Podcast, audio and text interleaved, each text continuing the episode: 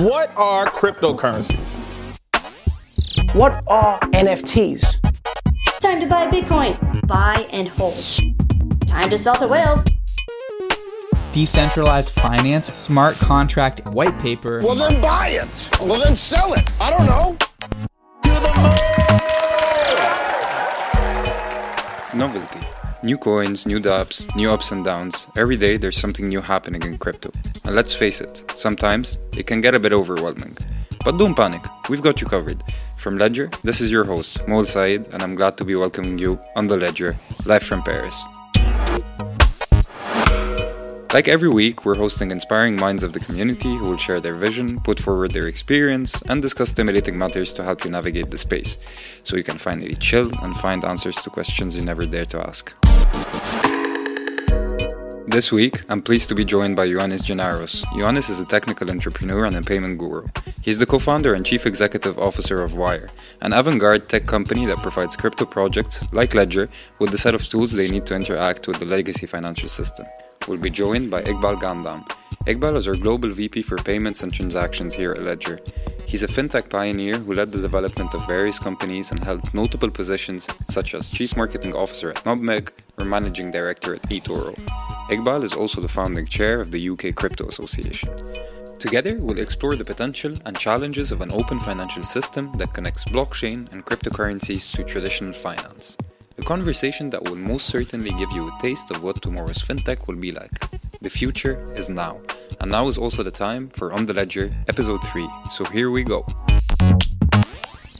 Yanni, Iqbal, welcome to On the Ledger. It's a pleasure to have you both here on another episode of the show. How are you doing, gentlemen? Very well. Nice to be Thanks for having us. Yeah, thanks for having us. So, before we dive into this, um, we usually kick off the conversation by trying to provide an easy gateway to the topic for our listeners who might not be very familiar with what we're about to discuss. So, the types of questions that people are sometimes afraid to ask, we call them the not so stupid questions because, as you know, in crypto, there is no such thing as a stupid question. Um, I'm going to start with you, Yanni. Yanni Wyre is all about connecting the crypto world to what we call the real world or the fiat world um, through a set of applications and APIs. Maybe you could give us a quick overview of what an API is um, and actually how it actually works. Yeah, good question. Um, so APIs are, are quite simple to understand. It's just um, it's a way that two computers or applications communicate. So an API is just like a easy way for applications to communicate to each other, and they can perform like multiple functions. So when you're using your phone, uh, or if you're using your uh, any single website, it usually connects to some kind of uh, API that communicates to um, something like the instant messaging of Facebook uh, or some, you know, uh, checking the weather connects to different servers that uh, give you access to information and it presents it in a really easy way. So Wyre functions very similar. We provide APIs that uh, allow uh, companies to interact with payment functions. So, say somebody wants to um, connect to a bank account or pull money from a different area, an API, we provide APIs to make that function very, very easy for companies like Ledger and, and many other companies in the world. What does API stand for? Uh, APIs is I, I, it's a application programming interface. Bringing out my bringing out my computer science 101 in here. Be, be very happy for that. So maybe you could tell us more about how you actually integrate with other projects and what what what's the added value that you bring. 100%. So the, all this payment functionality. So we, you know, Wyre in a nutshell allows um, companies to um, build app, uh, very compliant APIs and, and and very compliant applications to bring crypto to the masses. So um, they're you know the payment functions of taking in money and onboarding users is typically a regulated activity. So Wyre is fully regulated to allow uh, companies to kind of have these sort of functionalities and, and functions within an application. So we um, we typically integrate through a widget, um, very similar to the widget that we integrated with Ledger, um, where we onboard users. They connect their bank account and perform a function of depositing funds directly into um, a, a Ledger wallet. Iqbal, you've recently joined Ledger as Global VP of Payments and Transactions. Um, in your opinion, why is, it, why is it important to build such bridges? And what, what does it add in terms of value uh, to the overall ecosystem? So, in simplistic terms, you know, why do we build any kind of bridge to get us from A to B? Um, today, the majority of people receive money, their salary, in traditional, what I call traditional currencies. So, you know, the US dollar, the, the pound, the euro, and they pay their bills also in these traditional currencies. In order to get into the world of, of, of crypto or purchase, say, Bitcoin or Ethereum, we need to have connectors between what I'm going to call the old world, which is traditional money, and the new world, which is crypto. And this is where companies such as Wyre come in. They provide the fiat on ramps, or let's call them fiat rails, which allows a user to take to connect their bank account to the world of crypto. And so Wyre does this for us in a simple manner using ACH. You're going to ask me what ACH stands for, and I think Exactly. I think it's something to do with something clearinghouse. So I might need help on the on the A, but it allows for bank to bank transfers um, in the US, which is something that Ledger didn't have a few weeks ago, but it has today. So we're talking about building bridges.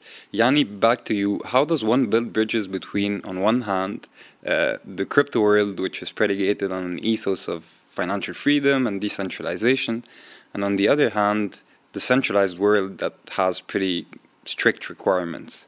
What are the challenges and the tensions there that you kind of have to ease? Yeah, the, the, uh, where do we begin on that sort of question? There, there's many, many challenges. The payment infrastructure is built uh, very siloed from every single country, and actually here in the U.S., it's very siloed between state to state. So you have 50 different states, 50 different regulators to adhere to to uh, adhere to like regulation in terms of money transmission. So it's a it, the the legacy world is is very very complex. So Wyre spent a lot of time. You know, we started the company in in 2012, 2013. So we spent uh, eight years trying to navigate this kind of in between phase of uh, you know, the fiat regulated world and the crypto world. And we built a lot of compliance and regulatory infrastructure to be able to adhere to the rules and regulations of of uh, of the fiat world and and banking infrastructure, working with awesome bank partners uh, to help us out with this. And we built all this like infrastructure out uh, to now really uh, provide this function to companies that don't want to deal with this, that really want to focus on the value, uh, the core value prop, which is you know being the secu- most secure uh, place to store your your crypto, um, and more most accessible as well. So this is uh, there's a lot of work that that uh, that went into that, but it's it's making sure you know having the the, the most compliant and most uh, regulated infrastructure as you possibly can.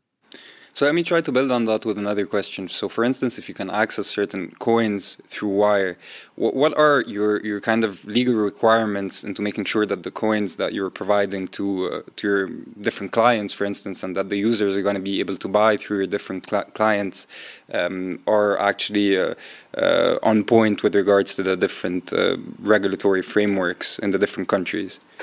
It, it's less uh, there, there is an element of which coins you can support um, which is very very important. Um, and you know there there's uh, you know we have a, a long process of adding coins into uh, the Wyre ecosystem um, and what we support. But it's more of the flow of funds of taking money from bank accounts and interacting with the fiat world that, that brings a lot of complexity to this sort of um, this kind of integration. Um, it's less about the assets that you support and more about uh, protecting end consumers and being regulated and having the correct bonding and and somebody to you know a regulator to call if things go south um, and keeping keeping everyone safe in the fiat world. Iqbal, you kind of have a flair for detecting and building fintech innovations. Um, and while I was preparing this podcast, I was actually researching your previous interviews, and, and, and actually, I really like uh, your vision about the, the way internet evolved and how you were linking this to the evolution of the crypto world. And correct me if I'm mistaken, so we were talking about the fact that the internet started with the access providers, and then you had the emails, who actually enabled the development of social media and e commerce then you were talking about a similar kind of evolution on the crypto side. Could you please elaborate on that and maybe uh, maybe tell our listeners what, what you think uh, the, the evolution of crypto uh, is going to uh, to be shaped by? Sure. So let me start with the end first. Uh, one of the the pushbacks that we, we hear regularly in the press is that nobody's using crypto. We're not spending it. We're not doing anything with it, and I'm okay with that if you have a look at how the internet developed, you'll understand that there is no rush to start utilizing crypto. So the way the internet developed is we, we had this access layer, you know, broadband, dial-up internet connection, which gave you access to the world of internet. If you compare that to crypto, that access layer is right now being done by exchanges where you can buy and sell crypto, and that gives you the means to do other things with crypto. So you can swap crypto, you can lend it, you can you know borrow against it, etc., etc. The second layer in the internet was emails. Um, what individuals don't understand is without an email address, there was no Amazon, there was no Skype, there was no Facebook. We couldn't avail any of those services if you didn't have a simple thing such as an email address. So we that's the thing which is missing in the world of crypto today. We're, we're rushing to create these services. We, we, we're rushing to say we have a lending service, we have all these DeFi apps, and you know the, the world is going to start using them. But if we want the mass market to use those services, they need one crucial element, and that's actually a, a crypto wallet. Now, whether that's a hardware wallet such as Ledger or it's a software wallet, you know, remains to be seen. But we need to get every individual a, a, a wallet, a wallet address, because without that, you cannot do anything in the world of crypto. So we need the, the Hotmail of crypto. And I'm not saying that's Ledger, because it wasn't just one company when it came to email that we had Hotmail, we had Yahoo Mail, we had AOL, MSN, Gmail, to name a few. So companies such as Ledger and other wallet providers are the ones who are going to provide that, provide that foundational infrastructure. Once that's done, we will then see a lot of these services tipping into the mass market. Okay, that's interesting. And maybe I can try and build on that uh, by asking you how you envision the Hotmail of crypto. What what are the main and essential uh, characteristics that it will have to uh, provide uh, people with? There's, I think there's three parts. Um, unlike email, where if your email was to get lost, um, the world didn't really end. Um, where when you're dealing with money, you need to have an added layer of security. So I think security or a secure wallet wallet is absolutely imperative here. The second element, um, I said three elements actually, two. The second element, which is really important, is we need to make these wallet addresses human readable. So an email address was something you could remember. Um, you know, Iqbal at, I don't know, yahoo.com. That's not my address, by the way. Um, someone's going to get random emails now.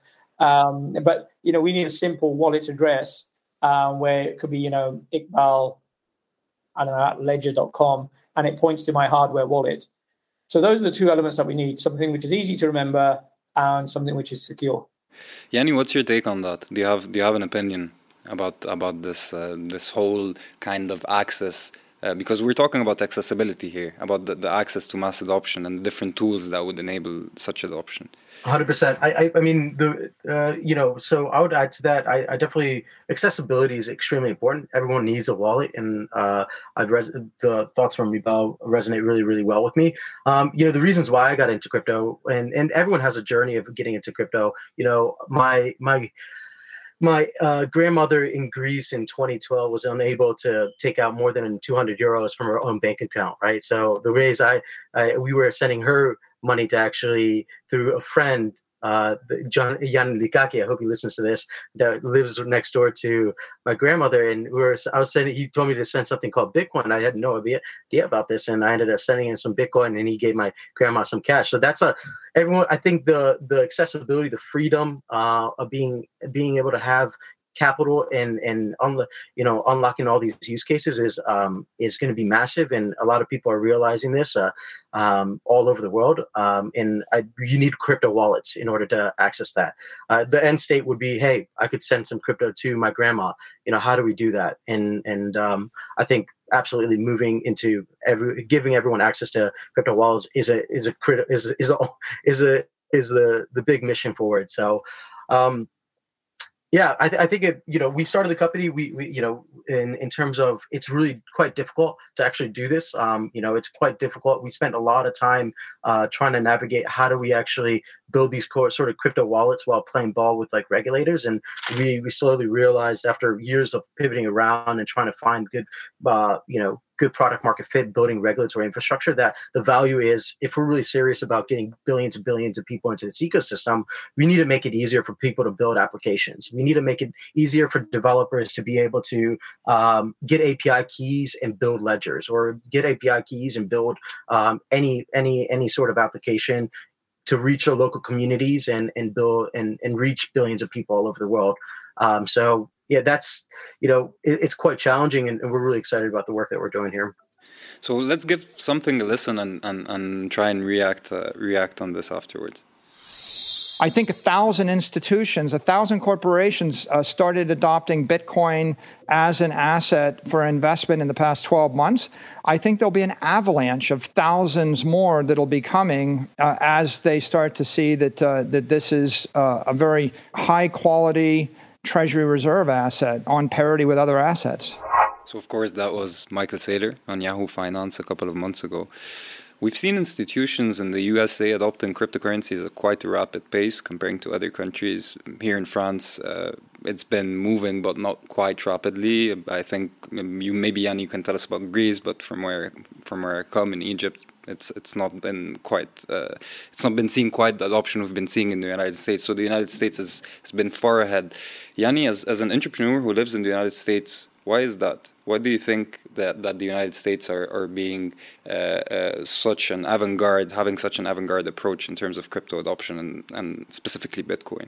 Yeah, it's a good question. Um, I, I, think it's a being a CFO in a large enterprise that holds a lot of US dollars. Uh, I'd be very scared, right? So I think if you leave, if you're holding US dollars for the, you know, it's set. Um, for the next 10 years you'll, uh, you'll you're losing anywhere between 15 to 20 percent of your your um, your funds in in terms of inflation. So a lot of cfos that in large institution hedge funds that have cash balances it's it's it's that's a scary number right? So i imagine you're seeing you know people are looking around and investing and divesting their their cash reserves into different assets. Um, interest rates are at zero and they're going to be for a really long time. And i think that a really you know a lot of treasury funds and, and uh, investment hedge funds uh, um, and CFOs are looking to crypto as a good option.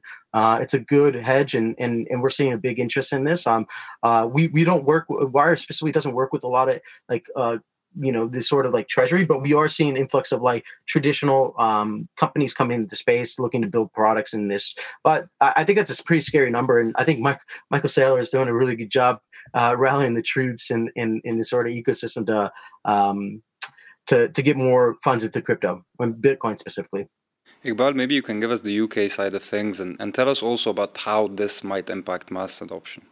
So I think um, I think there's three aspects to, uh, to, to this. You know, part of it is true, and I think it, uh, you know, in the terms of the America leading, um, they've always been early adopters. Um, a lot of that is borne out in what we saw in Silicon Valley when in the dot com era. So they're prepared to take more risks. I think part of it is a myth. We just don't hear about all the other projects. We don't hear about the cool projects where you know charities are paying their their, their employees using Bitcoin because there's no banking infrastructure where they're working. Um, so I think we need to be slightly cognizant of that in the sense that there are some really cool things happening in other countries. Um, we just don't hear about them. Um, and I think the last part of, of, the jigsaw puzzle is, you know, maybe Americans believe that the US dollar is dead. I mean, who am I to, you know, say it's going to be there? And sorry, I forgot the second part of your question. About how uh, this might impact adoption in general. So the institutions leading the way and then the people following because they have kind of social proof you know, if Tesla's putting Bitcoin on their balance sheet, then Bitcoin must be legitimate. I mean, that's what people think, yeah, I, I suppose. I, I, think you're right. I think it gives a, a level of credibility. And obviously, if the institutions have structured products which they can use in which to invest their own treasury funds, then they can retail those structured products out to consumers. So it makes it easier for me to, you know, put my pension in a in crypto and my ISA, which is in the UK equivalent to an IRA in the in, in the US. Um, so I think institutions leading adds a layer of credibility, and I think that's what retail investors are. I think we all are constantly looking for somebody to give us that vote of confidence, that you know, that Twitter blue tick to what we're doing. Definitely. So moving forward, it's time for our forecast to know how the weather is going to be like. One watches the weather forecast. If you want to know how cryptocurrencies, blockchain, and Web3 might evolve in the future, here's the ledger forecast. Yanni, you co founded Wyre in 2013 and been through the ups and downs of the ecosystem. I think you've seen it all.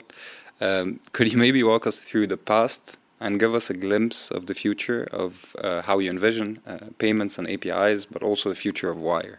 Yeah, good question. Um, yeah, so I mean, we we, we definitely have pretty uh, to be in this ecosystem you need to have a pretty tough stomach. So, uh, you know, we've definitely seen bear the bear markets, bull markets in the past eight years. Uh, three bears, three bulls, and, and we're we're uh, we're you know we're in transition potentially with another one right now. I'm not not very sure. Uh, uh, probably need to have some technical analysis to understand if we're going into a bear market. But whether, nevertheless, you know, the the mission's there, right? You're you're you're prolonging the mission of Bitcoin, and, and that keeps everyone motivated and uh, everyone super motivated to continue working. So we've definitely seen up and downs. Um, we've, uh, you know, in the past, we've built out this big regulatory banking infrastructure that we're now effectively reselling because we think it's such a challenging issue for many many companies in the ecosystem. It's we think it's very crazy that um, in order to launch a business, it's going to take you 12 to 24 months and sell big parts of your company just to get enough capital to get the regulatory and banking infrastructure. Um, we just think that that's absolutely bizarre, and uh, if we can help people build really really highly compliant products and to reach billions of people in in a matter of hours it's it's going to continue driving us. And i think more or less you're going to see Wyre doing more of that uh, you know how do we make it more accessible for developers to build awesome products? That's that's that's really what we're focused on and we're going to be extremely focused on that for the next uh, couple years and until we get you know billions of people into this ecosystem. Um, i think um, uh, the i think uh, yeah that, that that's that's probably our where i see Wyre's future line Iqbal, we're going to give something else a listen and, and maybe have your reaction. Queda aprobada la ley de Bitcoin. So, since El Salvador's announcement and bill to make Bitcoin a legal tender, we've seen politicians from Brazil, Paraguay, Argentina, Mexico um, starting to adopt similar views. In your opinion, from a payment and transaction perspective, how does this impact the future of the ecosystem?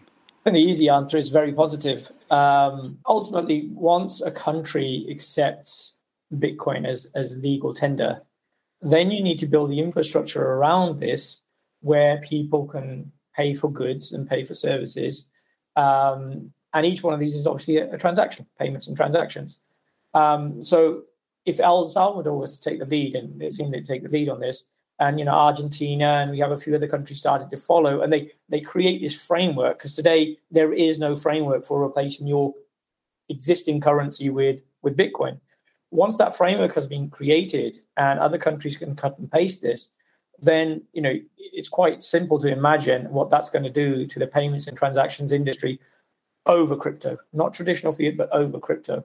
Um, so I would say I'm very positive, and uh, each one of the people in El Salvador it's going to need a wallet. What do you mean by over crypto? Yeah, over crypto. So they'll be utilizing crypto. So, uh, so you know, they'll be utilizing Bitcoin to and services rather than traditional I don't know, whatever the currency was in El Salvador.